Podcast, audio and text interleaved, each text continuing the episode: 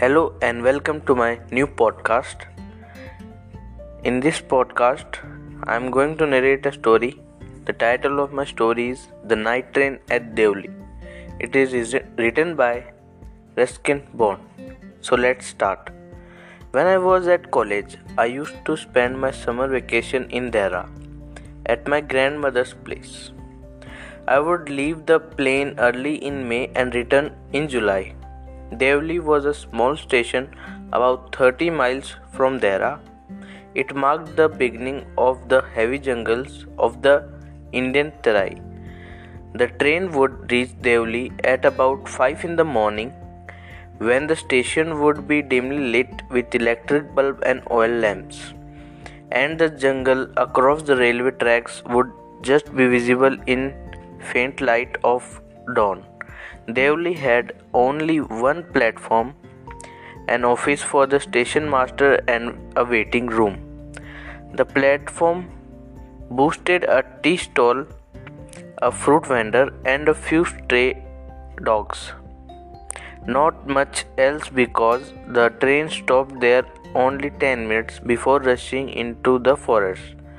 When it stopped at Deoli, I don't know, nothing ever happened there. Nobody got off the train and nobody got in. There were never any coolies on the platform, but the train would have there a full 10 minutes and then a bell would sound a guard would blow his whistle, and presently Deoli would be left behind the, and forgotten. I used to wonder what happened in Deoli.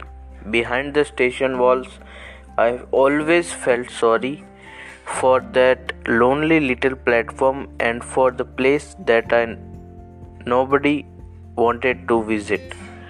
I decided that one day I would get off the train at Deoli and spend the day there just to please the town.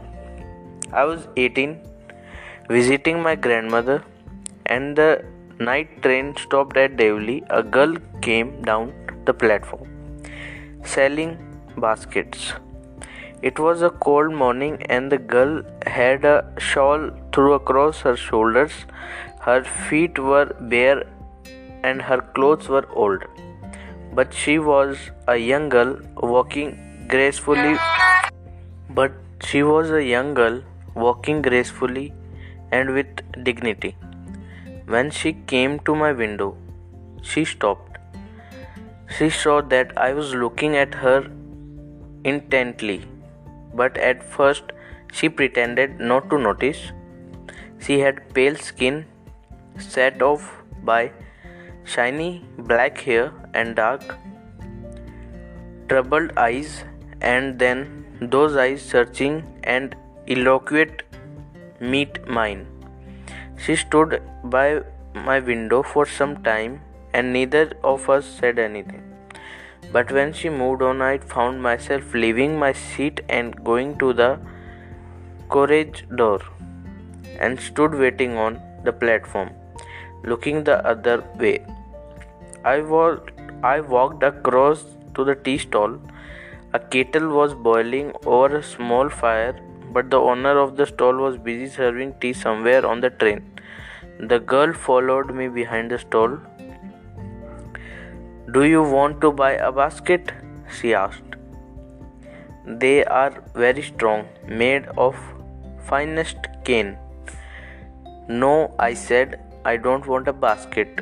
She stood looking at each other for what seemed a very long time, and she said, Are you sure you don't want a basket?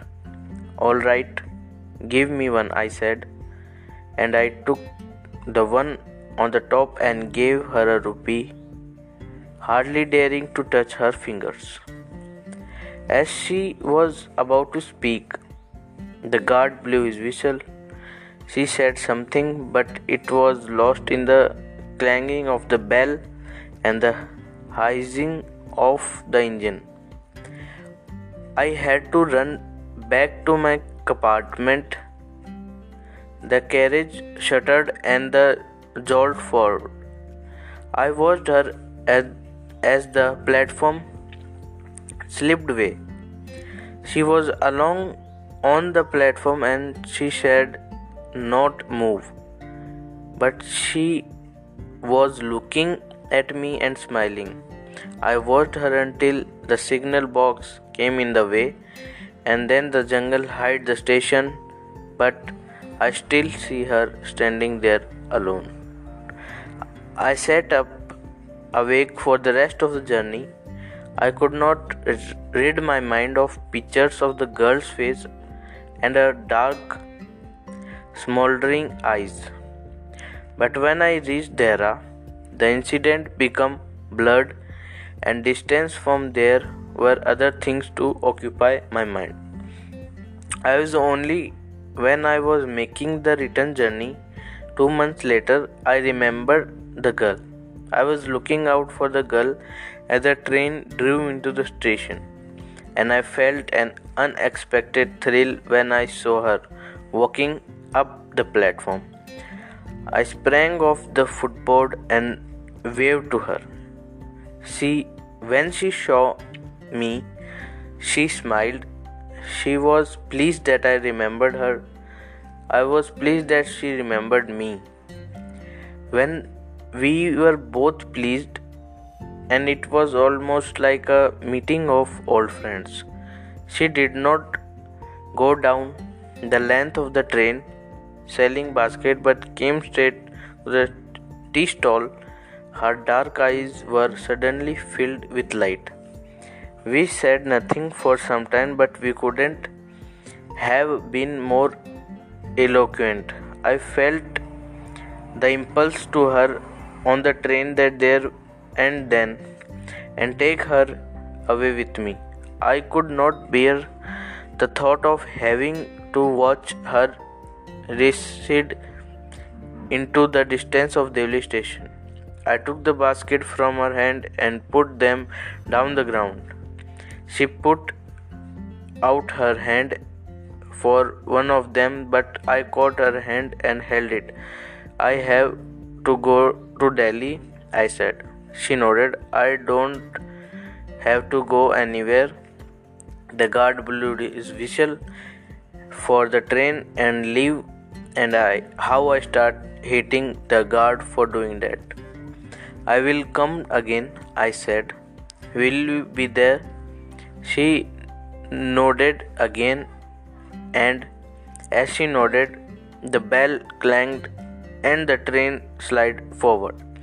I had reached my hand from the girl and run from the moving train. This time I did not forget her. She was with me for the remainder of the journey and for long time all the year she was bright living thing and when the college term finished i packed in haste and left for Dehra earlier than usual. My grandmother would be pleased at my eagerness to see her. I was nervous and anxious as the train drew into Deoli because I was wondering where I would stay say to the girl and what I sh- should do. I was determined that I wouldn't stand helplessly before her, her hardly able to speak or to do anything about my feelings. The train came to Deoli and I looked up and down the platform, but I could not see the girl anywhere. I opened the door and stepped off the footboard. I deeply disappointed and overcome a sentence for boarding. I felt I had to do something, so I ran up stationery and said, "Do you know the girl who used to sell baskets here?" Somewhere I couldn't bring myself to break journey at Deoli and spend a day there. I reflected I would got heaven cleaned up the mystery and reached a suitable ending for this thing. I think I was afraid to do this, but I was afraid of discovering what really happened to the girl. Perhaps she was no longer in Deoli, perhaps she was married, perhaps she had fallen ill. In the last few years, I have passed through Deoli many times. I always look out the carriage window, half expecting to see the same unchanged face smiling at me. I wonder what happened in Deoli behind the station walls, but I will never break my journey there. It may spoil my game. I prefer to keep hoping and dreaming and looking of the window up and down at the Deoli platform, waiting for the girl with the basket. I never break my journey at Deoli, but I pass through as often I can. Thank you.